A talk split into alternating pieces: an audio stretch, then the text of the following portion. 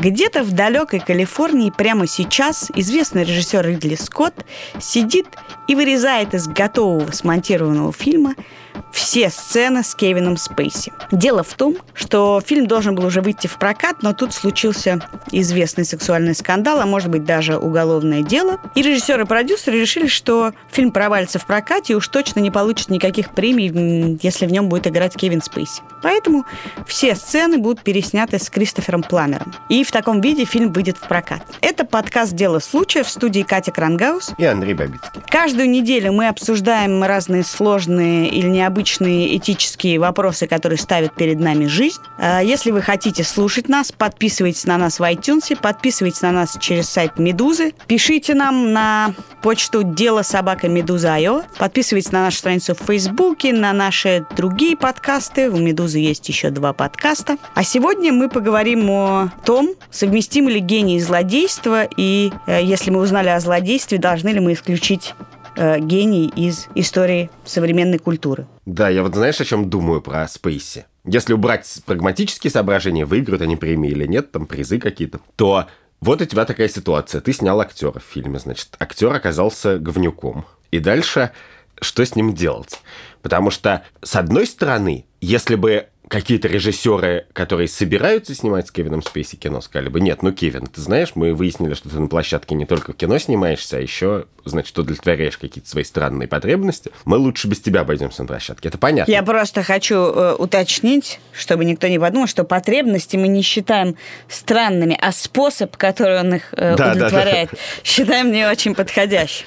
Да. И это очень понятно. Ну, как бы ты не хочешь работать с говнюком. Как бы, это ну, собственно, так сделал Netflix, сказав, что они не будут снимать Кевина Спейси в продолжении карточного домика. Да, и это я очень понимаю. А когда ты его уже снял, то дальше в некотором смысле ты еще делаешь такое высказывание совершаешь, что, мол, вот этот говнюк, и поэтому даже его актерская игра, даже его что-то нас не устраивает, и мы это переснимем. И в качестве мысленного эксперимента представь себе, что Кевина Спейси поймали бы не на сексуальных, не, не на сексуальных действиях насильственного характера или полунасильственного, а на, например, уходе от налогов. Ну вот кто-нибудь стал бы переснимать кино? Вроде уход от налогов это тоже неприятная вещь. Мне тут интересно другое. Вот Ридли Скотт говорит честно, я боюсь, что мы провалимся в прокате, кстати, и я поэтому вырежу. Но в сериале «Карточный домик» Кевин Спейси играет дикого засранца. Ну, просто говнюка, который использует власть, чтобы спать со своим охранником. Буквально там начинается же сериал с того, что он в обмен на информацию спит с журналисткой и говорит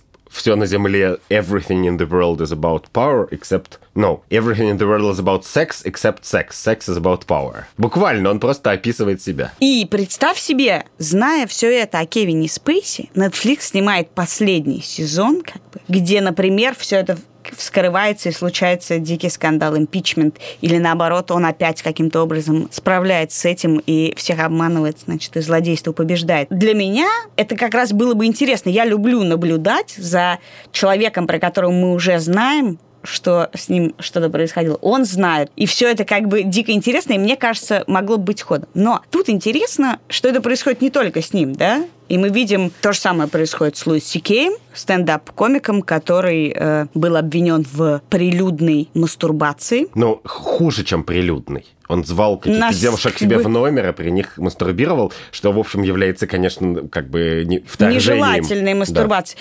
Да. Тут мы как бы не будем вдаваться в суть, хотя она отдельно интересна. Он извинился, он написал письмо, что он э, не прав, что он не хот... и всем позвонил им, всем извинился, что он делал вещи, которые не стоило делать и так далее. Его фильм положен на полку. Его фильм должен был выйти «I love you, daddy» на следующий день или через несколько дней после того, как это вскрылось. Тут интересно вот что. Дело в том, что все творчество Луис Сикея построено на том, что он все время мастурбирует. Ну, помимо тех мест, где он шутит про евреев, Холокост и геев. И самолеты, да. И мексиканцев, он в основном мастурбирует. My problem is very simple. It's trying to find a place in my house where I can masturbate without somebody bothering me. And that's really difficult. Часто он мастурбирует в процессе этих шуток тоже. И тут вообще непонятно, как бы, что изменилось в его творчестве, кроме того, что, ну, действительно, мы понимаем, что лучшие шутки основаны на тяжелом собственном опыте. Но в смысле, главное, если бы мы были честными потребителями Луиси Кея, то мы бы как бы и уже поняли, что это человек, который мастурбирует в неожиданных местах. Как бы. Ну, который, да. Потому что это творчество естественное продолжение его как бы недостатков и достоинств. Но тут сложно сказать, Кевин Спейси хороший актер и великий актер, или он так играет, потому что сам был не чужд этого э, злодейства и негодяйства. Действительно, вопрос в том, что, собственно, мы как зрители-то от них хотим. Что для нас изменилось? Почему мы хотим их вырезать из кино. Да, нет, ну погоди, тут еще интересная штука такая, что все признают, что, например, у режиссера-документалиста есть абсолютное право пойти снять фильм про говнюка, какого-нибудь африканского диктатора, посадить его в кадр, брать у него интервью и так далее. При том, что и он знает, и все знают, что это как бы несравнимый говнюк, гораздо хуже Спейси, в миллион раз. У него больше скелетов в шкафу, чем подкастов у Медузы. А, значит, про Спейси, который как актер участвует, почему-то мы не можем позвать Спейси в свой фильм потому что он плохой человек, играть какую-то роль. Хотя, в принципе, мне кажется, что эта грань между героем документального фильма, например, и актером в игровом фильме, она, в общем, очень условная. Я пытаюсь понять, мы чего, собственно, хотим как общество? Ну, не мы, мы это ничего не можем. Американское общество. Тут есть одна вещь, что все эти э, преступления, которые ими совершены, кроме как бы, случаев прям прямого насилия, которые, ну, как бы докажут, докажут, нет, нет. Речь идет о власти что и Вайнштейн в самом как бы дьяволическом виде Спейси и Луис Сикей использовали власть. Власть, доставшуюся им благодаря кино, карьере, стендап-комедии, прочим-прочим. Значит, мы таким образом хотим отнять у них власть эту? Вообще-то, по логике, получается, да. То есть мы говорим, что ваше поведение отвратительное является не частью вашей как бы игры искусства, а частью вашей карьеры. Поэтому, бац, мы порушим вам карьеру, поскольку суд может будет, а может не будет, может вы договоритесь, может не договоритесь, а мы вот тут, значит, Голливуд. Мы вам Да-да, но подожди. Да. А что нами движет? Месть или желание предотвратить преступление? Мы хотим их наказать или остановить? В данном случае, мне кажется, что когда эта компания так широка и всеобъемлюще, то, конечно, эта компания имеет своей целью сказать, нетушки, как бы сегодня, сегодня, начиная с полудня, как бы у нас zero tolerance, мы не будем вообще никакой терпимости проявлять вот к этому конкретному нарушению, мы с ним поборемся всеми средствами, мы порушим карьеру всем, кому можем, иногда совсем справедливо, иногда не очень справедливо, иногда не совсем несправедливо, но зато мы будем гарантировать, что все следующие продюсеры, великие актеры и стендап-комики будут, значит, пять раз подумают, прежде чем кому-нибудь приставать. Ну подожди, еще раз смотри. Если мы хотим это остановить, то странно, мне кажется, тот факт, что и Вайнштейн, и Спейси отправляются в некую клинику бороться с, зависимостью. Но Рехаб же... какой-то. Если это какая-то зависимость, то если мы отменим их власть, мы их не остановим. Теперь, если мы хотим им отомстить, является ли это местью для них. Мы с тобой обсуждали, и ты предположил, что самым ужасным было бы посадить какого-нибудь Харви Вайнштейна да, перед камерой да. и заставить его несколько дней подряд с своими жертвами это обсуждать. Но вообще, да, такого можно было придумать много, заставить их там работать в кризисных центрах. Ну, Америка в этом смысле придумала да. довольно много общественных работ, которые может заставить делать человека. Вычеркнув Спейси из фильма, мы как бы, это понятно, жест. Ну, да. такой совсем жест. Но мстим ли мы ему? Нет, ну погляди, это понятно, что эта ситуация, она вообще не очень коммуникативно продуманная. И то, что э, Вайнштейн поехал лечиться, это же тоже такой способ защиты. Он говорит, простите, я не плохой человек, а я просто псих, мной руководит какие-то импульсы, которые не способен контролировать, и которые, в принципе, как бы болезнь, которую можно вылечить, а вот пока я болел, простите меня. Но вообще-то это, конечно, детский сад. А, в случае с Вайнштейном это очевидный детский сад, как бы. А, ну, я думаю, что в случае имеет... и со Спейси это абсолютно какая-то уже странная. такое. И на самом деле это... Что они могут сделать? В смысле? Как им реагировать? В смысле? Подожди секунду. Это я и говорю, что тут есть коммуникативный какой-то провал. Потому что, в принципе, понятно, что бывают ситуации, когда люди хотят решить какую-то проблему. Конкретную проблему, в смысле, проблему Space. И тогда они могут, как бы, мы с тобой это обсуждали в одном из предыдущих подкастов. Среди прочего, люди, которые обвиняют Space, могли бы поговорить со Space, Спейси мог бы с ними поговорить, и на самом деле, если бы он с ними поговорил раньше, то не было бы никакого скандала. Понятно, что скандал возникает не в том месте, что Спейси пересек какую-то черту, а в том, что он пересек какую-то черту и делает вид, что этого не было. Вот в этот момент возникает, на самом деле, и напряжение, и зло. Потому что извиниться, написать письмо, поговорить, тем более, если он у Вайнштейна это была просто система, как бы фабрика преступлений, а Спейси скорее, ну, по крайней мере, это не выглядит как фабрика, это выглядит как действительно человек, который просто плохо себя контролирует. Ну хорошо, с Луиси Кейм ситуация. Он, кажется, передо всеми извинился. И он даже пошел на опережение и как бы сразу все признал, не отмалчивался, ничего. Сразу выпустил огромное письмо, его постигла та же участь. Более того, там выходят колонки про то, что его вообще не надо рассматривать в истории как бы становления стендап-комедии, хотя он оказал, безусловно, некое огромное воздействие. Мы начинаем пересматривать историю назад. Так давайте вообще как бы не только в культуре, не только в кино, вообще пересмотрим в литературе, в искусстве, вот Дали, говорят, бил жену. Мы почему, ну, туда не идем? Нет, ну как? В некотором смысле, мне кажется, что и дойдем. Я просто а Толстой? Что... Ты слышал, что Толстой делал? Да. Давай София. не будем, у нас вежливый подкаст. Хороший. Да. Семейные, семейные прослушивания. Вообще мы не будем рассказывать про творческих людей в нашем подкасте, иначе мы потеряем всех слушателей. Но шутки шутками, да, но действительно, как бы что, какое влияние подлость или преступление оказывает на искусство? для нас, зрителей. Нет, но это общий вопрос. Какое влияние подлость или преступление оказывает на любую профессиональную деятельность? В том-то и дело, что у искусства есть какой-то флер такой, что это необычная профессиональная деятельность. А, конечно, тебя же не очень интересует, чем занимается твой столяр и сидел ли он в тюрьме по каким-то неприятным обвинениям. Или сантехник. Хотя сантехник приходит с вот таким разводным ключом. Да, да, да. Вот именно, что предполагается, что когда он приходит с большим разводным ключом, то как бы не важно, какое у него прошлое, а когда он якобы залезает тебе в душу, значит, то важно, какое у него прошлое. Что мне кажется?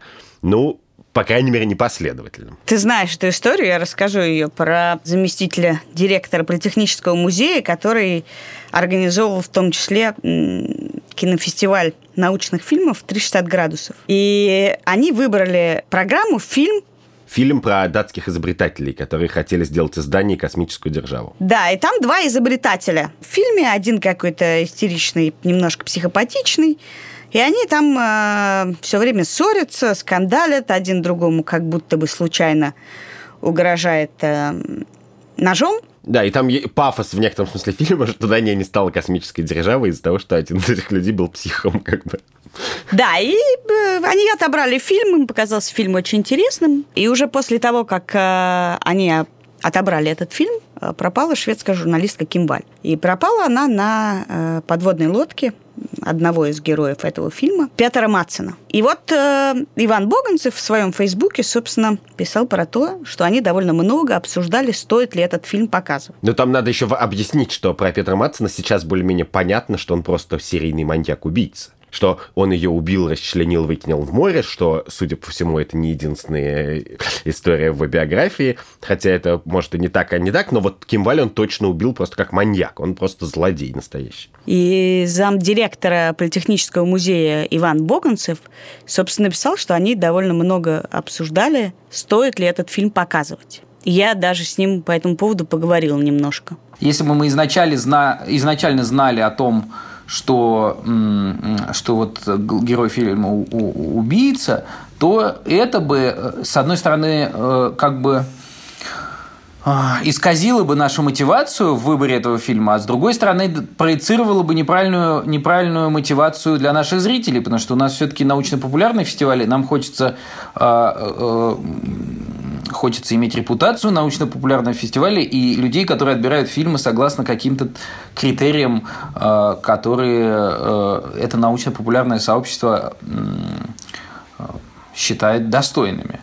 Если бы мы выбрали этот фильм, зная об этом, оказалось бы, что мы, ну, я не знаю, раздуваем хайп на пустом месте или пытаемся, наоборот, коммерциализировать фестиваль. Вот, и это было основное, основное наше мнение. И оно, я придерживаюсь его до сих пор, если бы это случилось сейчас, мы бы, наверное, не взяли, потому что все-таки в, в фестиваль научно-популярного кино должны отбираться по этому признаку фильма. А ты не можешь себя как бы обмануть. Если ты знаешь такой факт, и этот факт про главного героя, ну, это уже э, будет лукавством сказать, что ты способен его отбросить и оценить качество фильма. Потому что качество фильма, качество просмотра совершенно меняется, конечно. В общем, Политехнический музей и организаторы фестиваля 360 градусов взялись такие кино в программу Хотя уже знали, что человек психопат, как бы. То есть, заявив, как бы, да, кино может быть хорошим, даже если оно про психопата, и даже если его интересность отчасти создается этой психопатией.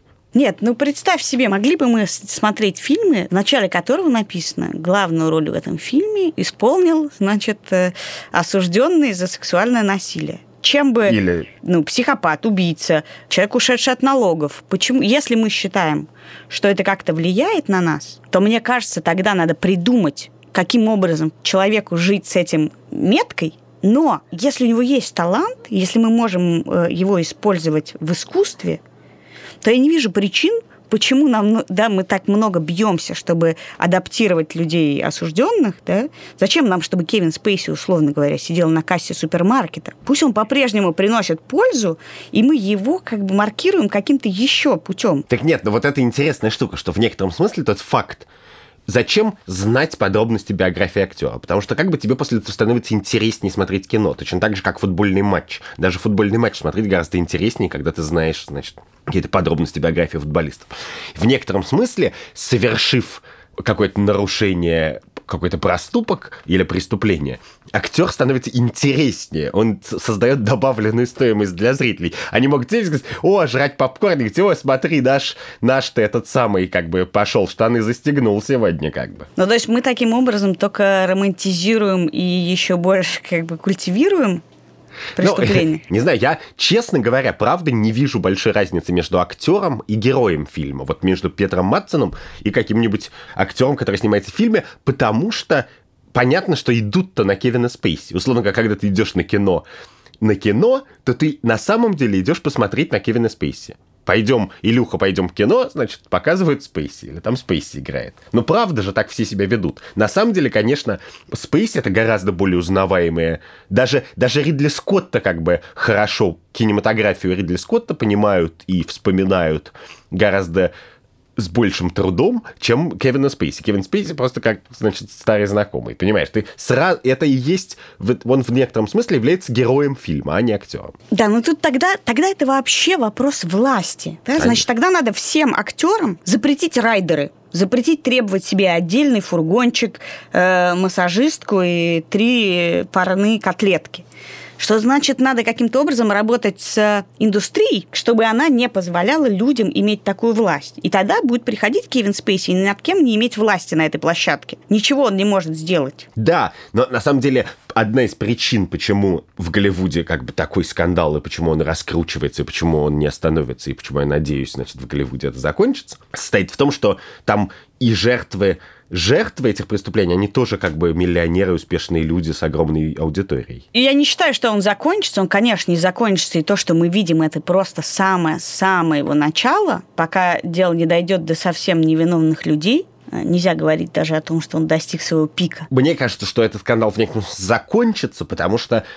цель, цель этой истории, конечно же, не всех наказать, и умрет она не от того, что все наказаны, включая невиновных, а сломать как бы систему полностью изменить отношения. Вот в тот момент, когда насильственное действие сексуального характера хотя бы там в рамках Голливуда будет считаться опасным, не аморальным, но хотя бы опасным, в этот момент как бы ситуация изменится, и возмущения, гнева комсомольских собраний, как говорят противники этих собраний и так далее, будет меньше. Но идея в том, что это система. И возмущение происходит именно от системы. И поэтому, собственно, на самом деле их выпинывают из кино. Потому что они говорят, вот вы часть этой отвратительной системы и так далее. И это, конечно же, не про искусство. А давайте теперь говорим про искусство. Проблема в том, что в искусстве огромное количество сумасшедших людей – сумасшедших, странных и в том числе, конечно, девиантных, в том смысле девиации, которую американское общество осуждает. И одним из самых ярких э, и плодотворных представителей породы куку -ку и девиантных является, конечно, Вуди Аллен. Абсолютно человек, сделавший на этом свою карьеру, и человек, делающий на этом каждый свой фильм. Более того, каждую шутку каждого фильма. То есть каждый раз, когда ты смеешься над Вуди Алленом, ты как бы поддерживаешь сексуальное насилие. И сексуальное насилие, и странности, и что мир устроен так вот, и всяк вот, и вообще вот такие люди, у них ну вот так вот устроено. Почему мы говорим про Вуди Аллена? Про Вуди Аллена мы говорим потому, что помимо того, что он женился на своей на приемной дочери своей жены, он был в том числе обвинен в домогательствах к своей приемной дочери 7 лет. И это очень публичная история. Все дети Мия Ферро, его... И жены, сама Мия Ферро. Да, они все очень известные люди, они это рассказывают со страниц Нью-Йорк Таймс, по телевизору и так далее. Это совершенно не секрет. В том числе Ронан Ферроу, да. э, сын Вуди Аллена, который написал оба расследования про Харви Вайнштейна тоже считает, что так и было, и стоит на стороне своей сестры. Итак, зная это, ничего не происходит с Вуди Алленом. Но зная фильмы Вуди Аллена, странно было бы считать, что этого в его жизни не происходит. Тогда уже возникает вопрос к нам, как зрителям. Если мы ржем над тем, как Луис Сикей мастурбирует, и ходим смотреть каждый фильм Вуди Аллена, может быть, э, стоит поговорить об этом? Но, кстати, Вуди Аллен в последние годы перестал снимать фильмы про э, девиантных евреев на кушетке у психоаналитика. Может быть, это связанные вещи? Не знаю, но если нам это так нравится, то в чем чего мы хотим, как мы, как мы хотим, чтобы люди, э, остающиеся в рамках э, всего, могли снимать фильм про неврозы, про сексуальные проблемы, драмы и вот это все. Нет, это жутко интересно, что Кевин Спейси его карьера это как бы одно, хотя, строго говоря, Кевин Спейси актер. Вся стоимость добавлена, которую производит Кевин Спейси, вся ценность, которую он создает, построена на том, что что бы ни было у него в душе, лицо его может изобразить то, что от него велят. Его лицо как бы э, э, и жестикуляция, значит, его голос, являются инструментом. Это Хотя бы... лучше всего он играл всегда злодеев. Да, да. Завораживающих злодеев. Да, да, да. А у Вуди Аллена очевидным образом, который сценарист, режиссер и так далее, все, что он создает, является естественным продолжением его души. Там нет никакого передаточного механизма. Как бы. И в некотором смысле, конечно, просто глядя на все фильмы Вуди Аллена, ты веришь, значит, Рону Ферру. Потому что если мы смотрим на это, мы поддерживаем людей, которые это делают. Лучше всего произведение искусства про насилие, про злодеев э, и про разные сексуальные девиации будут делать все равно делать люди, так или иначе, про это понимающие. Да. Вот, например, а Франсуа Озон у тебя на подозрении? О, у меня без сомнений. Или скажи, удивился ли ты обвинением Бьорк э, в адрес э, неназванного датского, режиссера, но, очевидно, Ларса фон Триера. Нет, совсем. У меня нет никаких сомнений, что в душе Ларса фон Триера просто ад, постоянный развершийся ад. Конечно. Иначе я не понимаю, как можно Конечно. снимать это. И то, что просмотр их фильмов щекочет нервы, он в частности щекочет нервы, потому что ты думаешь, ох, ну этого еще не поймали, как бы, вы в идеально еще не в тюрьме, как бы. Ну, тогда получается, что вырезание Кевина Спейси из фильма – это как бы очень лечебный момент. Давай отрежем правую руку, искушающую тебя. Да, это в некотором смысле как бы для зрителей лечебный момент. Давайте да, его да, вырежем. Да, давай мы тебя лишим талантливого актера. То есть это наказание нам, потому что и мы виноваты в том, что так да, радостно смотрели «Карточный домик». Мы аплодировали, мы покупали билеты в Олдвик, значит, чтобы посмотреть, как он играет в театре и так далее, и так далее. Да, и как бы мы якобы были соучастниками, теперь мы сами себя наказываем. Мы себе лишаем конфеты. Как. Но вообще самая главная история про гений злодейства в Голливуде – это история Романа Полански. Да, Роман Полански, которого в конце 70-х еще арестовали и судили за то, что он якобы... Изнасиловал 13-летнюю э, девочку. Накормив с... наркотиками еще. И алкоголем. Да. И он отчасти признал, то есть, по крайней мере, факт, факт того, что он с ней спал, он признал. Его отпустили под залог, из-под залога он сбежал в Европу. Практически тут же выиграл все, что мог в Европе с своим следующим фильмом с тех пор получал Оскар и так далее. Его в 2009 году арестовали в Швейцарии и долго решали вопрос, экстрадировать или нет, и потом швейцарцы сказали, слушайте, ну, мы не видим причин. Ну вот уж совершенно как бы чистый случай. Он единственный, кто вообще дошел до суда, и единственный, про которого как бы есть юридические основания считать, что он это делал. С другой стороны, как и фильмы Полански как бы не про это. Вот это вообще важно, потому что у, у Вуди они как бы все про это. А у Романа Полански вроде нет. Но, в принципе, ты можешь посмотреть, значит, Оливера Твиста, как бы не думая об этом. А с другой стороны, сам Полански, если ты почитаешь его интервью, говорит, что Оливер Твист отчасти, конечно же, выстрадан его собственной биографией. И ты начинаешь думать, поскольку Оливер Твист про подростков, значит, какой частью его биографии он выстрадан? Какой частью его тела, простите? Тут про Оскар интересно. То есть американцы выдавали премию человеку, осужденному за сексуальное насилие. Потому что понятно, что гильдия, как бы профессион... цех киношный, он тебя противопоставляет прокурору который, значит, хочет кого-то из них взять, они говорят, нет, мы сами справимся. И как бы они хотят... То есть они себя таким образом успокаивали. Ну, конечно. Что можно, можно получать Оскар, даже если про тебя такое знают, а если не знают, то может и, и вообще. Так может нет, три Оскара. Но, но ты же понимаешь, что вот сейчас уже не такая ситуация невозможна. То есть на самом деле я не верю, что Вуди Аллен или Роман Поланский могут получить Оскар, что бы они ни сняли. Вуди Аллен, мне кажется, может. Он пока американским Не знаю, давай с тобой поспорим. не- Давай с тобой поспорим. Давай в первый раз в истории нашего подкаста поспорим. Ну, я знаю, что я проиграю, но хорошо, давай поспорим. Что ты сделаешь, если Вуди Аллен... Что я должен сделать, если Вуди Аллен получит э, Оскар? Ну, давай, давай обсудим это, когда он получит. Подожди, я хочу понять про Полански. Вот ты говоришь, что Вуди Аллен не получит никогда Оскар. А я хочу понять. Значит, я предполагаю, что весь Голливуд, большая часть Голливуда, и про это есть смешной мем, что на вручении Оскара будет сидеть одна Мэрил Стрип, потому что все остальные будут э, задействованы в сексуальных скандалах. А Потому что в Голливуде больше, кроме Мэрил Стрип, приличных людей нет. Но что делать людям, которые про себя это знают, если у них возможность отскочить? Ну, что значит возможность отскочить? Ты, мы же не занимаемся анатомией какого-то публичного процесса. Вообще, у любого человека, который знает, что он сделал что-то плохое, всегда есть, по крайней мере, возможность поговорить с жертвами этого плохого. Зачем? Мы же, я как публика, мне совершенно не нужно, чтобы эти скандалы доходили до меня или даже до прокурора. Мне на самом деле, как бы, конечно, комфортнее, интереснее и лучше. И я бы, если, значит, Кевину Спейси или кому-то нужен мой совет, ну, в смысле, конечно, надо просто разговаривать с тем человеком, которого ты обидел. Зачем разговаривать с телекамерой? Кому это поможет? Помнишь, мы же, когда у нас был подкаст про насилие, мы как раз про это говорили. Что коммуникации очень мало. Да, но мы говорили с тобой про то, что у агрессора нет пути никакого. Мы считаем, что человек, совершивший, да, там, Дастин Хоффман же всплыл в какой-то момент в скандале. Ну вот Дастин Хоффман отскочил, потому что, кажется, ничего особенного не произошло.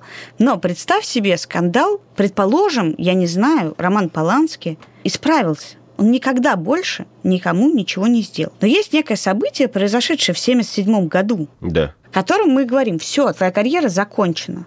Ты понимаешь, проблема в чем, что он не исправился ни в каком смысле. Что одно, он, скорее всего, на- я очень хочу верить, что он никогда ничего такого не делал больше, но пред- как бы я не я даже на самом деле не могу сказать, исправился он, не исправился. У меня просто нет этой информации. Но, в принципе, конечно же, человек, который сделал что-то плохое, то есть, может быть, он страдает и мучается, но это никак внешне не видно как. Нет, ну э, там, его обвиняли еще в 83 году в изнасиловании, поэтому я сразу тебя расстрою. Именно поскольку я считаю, что это не психическое заболевание, ни с кем из них, разве что, может быть, с Харви Вайнштейн действительно уже был буйно помешанный в какой-то момент, то речь идет о том, что, ну, тебе сказали так не делать, и ты так не делаешь. Точно, это так же работает, как с другими преступлениями. Тебе сказали не воруй, ты не воруешь. Тебе сказали не уходи от налогов, ты не уходишь от налогов. Нет, ну на самом деле это так не Судеб- работает. Почему? Ну, потому что на самом деле э, в- у, у нас есть вот так, в, в уголовных кодексах уже написано, что не надо насиловать и уходить от налогов. Но начинает это работать в тот момент, когда находится какой-то прокурор или кто-то, кто начинает за это наказывать. Кто говорит, окей, это было написано, и, и все на это плевали, а с сегодняшнего дня мы за это будем наказывать. И поэтому это всегда выглядит как компания, и все возмущаются тем, что это как бы охота на ведьм, ну, это, я не знаю... Пока ну, когда- ненавидим еще. еще ненавидим, да. Но примерно то же самое происходит там с футболистами, которых начинают пачками судить за уход от налогов. И потому, что как бы прокуроры зарабатывают славу при помощи футболистов, но еще и потому, что чтобы как бы изменить некоторую систему, ты должен как бы устроить кампанию. Ты не можешь это сделать То есть, на отдельно. самом деле, мы говорим о том, что мы не считаем, что этих людей нужно лишить возможности работать в кино и, не знаю, рисовать. Но в данный момент времени, чтобы заработала судебная система и дела про sexual harassment стали рассматриваться э, более лучше, Кевин Спейси, Луис Сикей и Харви Вайнштейн стали ну, такой символической жертвой. И им достается все только для того, чтобы потом суд начал работать, и вообще-то киноиндустрия не брала на себя функции, которые должны выполнять другие, потому что sexual harassment есть. Проблема вот такая, что каждый раз, когда ты объявляешь по отношению к какому-то преступлению нулевую терпимость, ты буквально говоришь следующее. Я настолько ненавижу, значит, это преступление, что я готов не только наказать всех, кто его совершил, но еще и наказать некоторое количество людей, которые его не совершили, чтобы быть точно уверенным, что никто, значит, его не, не, не совершает больше. И да, это... но это, это, я считаю, нормально, это абсолютно понятная мысль. Да, ну как, я считаю, будет... что это вообще-то она нормальная, но вообще глубоко моральная. В принципе, конечно же, конечно... Нет, Андрюш, ну у тебя выбор такой. 10 пойманных абьюзеров и два случайно невиновных. Или два случайно пойманных абьюзера и 10 ходящих на свободе это не выбор, у меня нет такого выбора. Я же не имею права просто так человека посадить в тюрьму. И вот представь себе, что я к тебе подойду, посажу тебя в тюрьму, и, и, и ты скажешь, за что? А я скажу, ну знаешь, Катя, вот э, такая есть схема вещей, в которой, если я тебя посажу в тюрьму, то мир станет лучше, как бы. Ну, так нельзя себя ввести в любом случае. Да, но и, система и поэтому... в любом случае будет работать так. Вопрос Харви Вайнштейна был ровно вопрос такой. Мы сейчас уничто... уничтожаем великого продюсера, давшего нам всю Нет, современную подожди, его уничтожили историю. за дело, прости, его не просто так уничтожили. Ты считаешь за дело, а кто-то говорит, ну вот там то все. Нет, ну никто такой. Подожди. А, понятно, что выглядит примерно так, что Вайнштейна точно заслужил любых, любых карьерных катастроф, которые с ним случатся еще. А Луиси Кей, в общем, с моей точки зрения, конечно, мудак, но он не заслужил их. В принципе, он гораздо был бы продуктивнее и лучше, если бы он поговорил, извинился и так далее. И явно, что он как не отмахивается от этой проблемы. И, конечно, мне хотелось бы жить в мире, в котором Вайнштейн, значит, сидит в клинике Аризоны и все его забыли, а Луиси Кей как-то пытается жить, налаживать, и то, что он испортил, и, значит, э, извиняться перед людьми, которых он обидел. Да, и понятно, что я понимаю разумом, что эта система будет наказывать людей, как бы уже не различая оттенков некоторое время. Но вообще-то это плохо, и я надеюсь, что это скоро закончится, и что... Скоро это не может закончиться, но я не представляю себе... Я действительно, как и ты, не очень понимаю, что там произошло с Луиси Кеем, но в нашем обществе вообще э, не очень обсуждалось и обсуждается, и известна тема публичной мастурбации.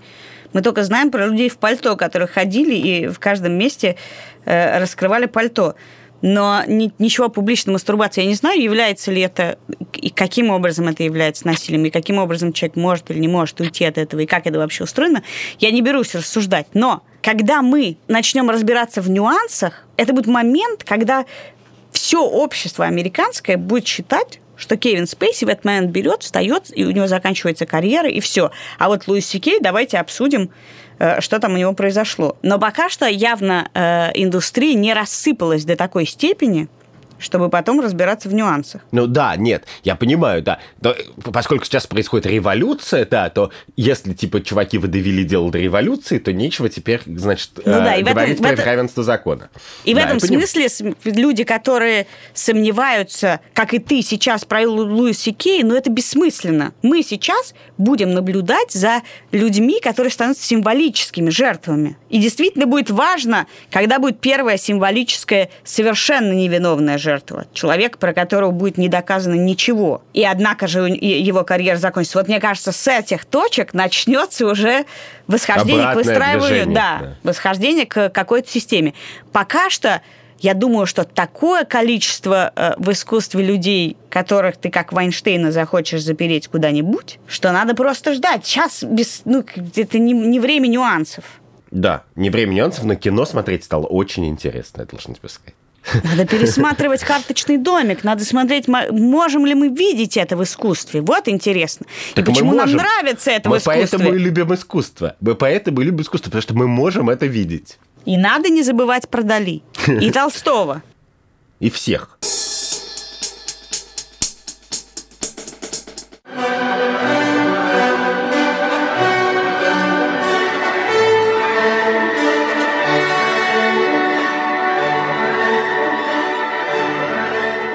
Ну вот, кстати, про Дали Толстого. Вот есть же известный случай с музыкой Рихарда Вагнера. которая запрещена в Израиле, буквально запрещена. Собственно, музыку, которую вы слушали только что, это Вагнер. Да. И запрещена не потому, что Вагнер был плохим человеком. То есть как, для целей нашего подкаста это не важно. А запрещена она потому, что Вагнер эстетически ассоциируется с нацистским режимом в Германии. И Вуди Аллен, кстати, патентованный говнюк Вуди Аллен, известным образом сказал, что каждый раз, когда я слушаю Вагнера, мне хочется напасть на Польшу. Он ассоциирован не просто так, да, а потому что э, под него, э, считается, сжигали евреев в печах Освенцима, например. И, э, но подожди секунду. Это, но... Для меня этот кейс, возможно, потому что, в отличие от сексуального насилия к я больше ассоциирую себя с евреями, это естественное выжигание из еврейской культуры. Это не вопрос того, что он был плохим человеком, и поэтому они не хотят слушать его музыку, которая сама по себе кажется им гениальным, а потому что для них эта музыка – это музыка зла. Не он зло, а да. музыка, именно произведение, о котором идет да. речь, это произведение зла. Да, это понятно. И, и, и э, я говорю, что для меня правда это кажется очень странным. В Израиле есть общество любителей Вагнера, которое, конечно, состоит из евреев, которые любят, слушают и играют Вагнера, и для них это кажется полностью дик, полной дикостью. И Вагнер, конечно же, не виноват в Холокосте никаким образом. Его музыка старше, и, в принципе, эстетическое сопровождение, оно как бы может быть... Такая логика, она абсолютно потенциально бесконечна и так далее. Понятно, что Холокост — это очень большое исключение. Но вот я живу в России, да, и я же, в общем, в общем, я эту эмоцию понимаю, что очень... Нет, слушай, ты знаешь про песню Лозы «Плод»?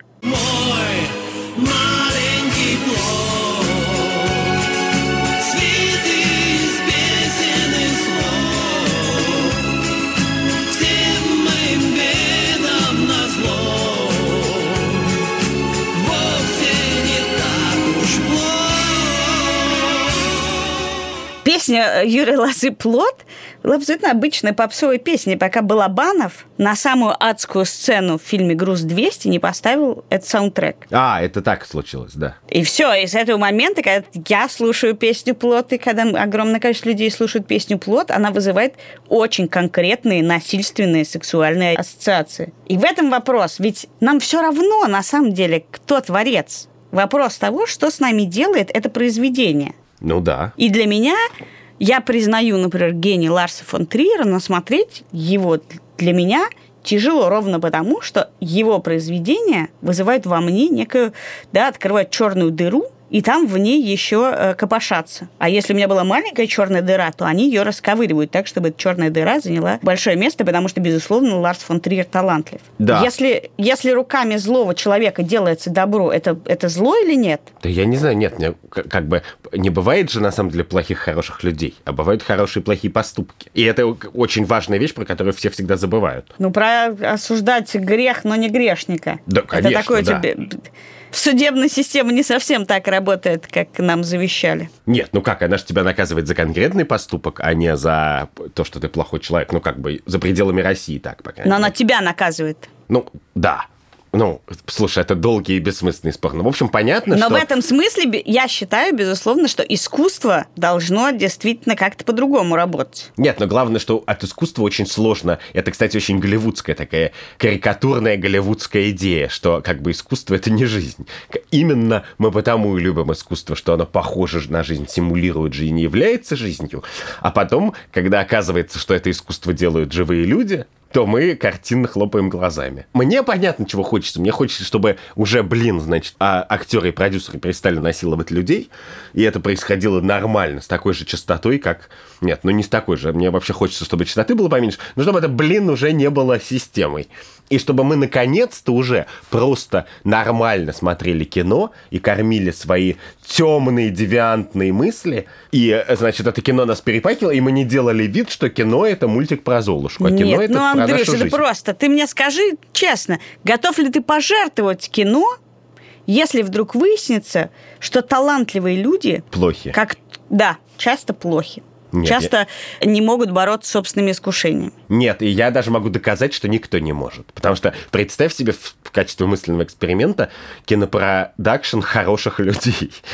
Ты же понимаешь, что они Это не невозможно смотреть. Да, они будет невозможно смотреть, как бы. Так человек не тогда, профессия. тогда где мера подлости и насилия, которые эти люди э, могут оказывать, чтобы тебя перепахивало их кино? Чтобы тебя перепахать, Да. нужно вообще-то быть перепаханным неплохо. Это правда, да. Но мне кажется, кстати, Вайнштейн совершенно мне не производит впечатление перепаханного человека. Мне кажется, он мог бы быть поперепаханней. Ну ты что, у них э, большая история семейная. А как известно, Кевин Спейси, его брат, появился его брат, который сказал, что их папа насиловал в детстве брата. Ну, и все. И вот ты выясняешь, откуда у человека талант изображать злодеев, например. И зло. Вот вопрос, мы хотим чего? Чтобы иску- искусство нас перепахивало? Чтобы искусство отражало жизнь? Да я просто хочу, чтобы, блин, по-человечески ко всем относиться. Вот это прекрасный финал нашего этического подкаста. Мы хотим, чтобы все было хорошо. Мне кажется, нет ответа на самом деле на это, пока мы не видим масштаба того, что происходит, пока не задействованы в этой болезненной игре все наши кумиры, а это то, что происходит, да, ты можешь наблюдать, как люди с ужасом говорят, нет, только не Луис Сикей, о нет. О, нет, да-да. Ты Нет, написала в Фейсбуке, что только не Колин Фёрд еще. Колин да, Фёрд, я не, вы, я мы- не выдержу Колина Фёрта.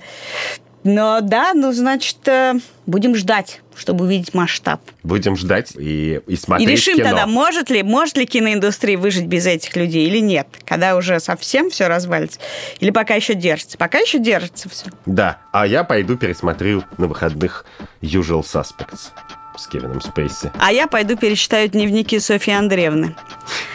Это был подкаст «Дело случая» в студии Кати Хрангаус. И Андрей Бабицкий. Каждую неделю мы обсуждаем и пытаемся решить, как быть в сложных этических проблемах, которые ставят перед нами жизнь и новости. Подписывайтесь на нас э, в iTunes, в программе, через которую вы нас слушаете на андроиде. Подписывайтесь на нас на сайте Медузы. Пишите нам свои вопросы и возмущения на странице в Facebook или по адресу дело собака Медуза.io.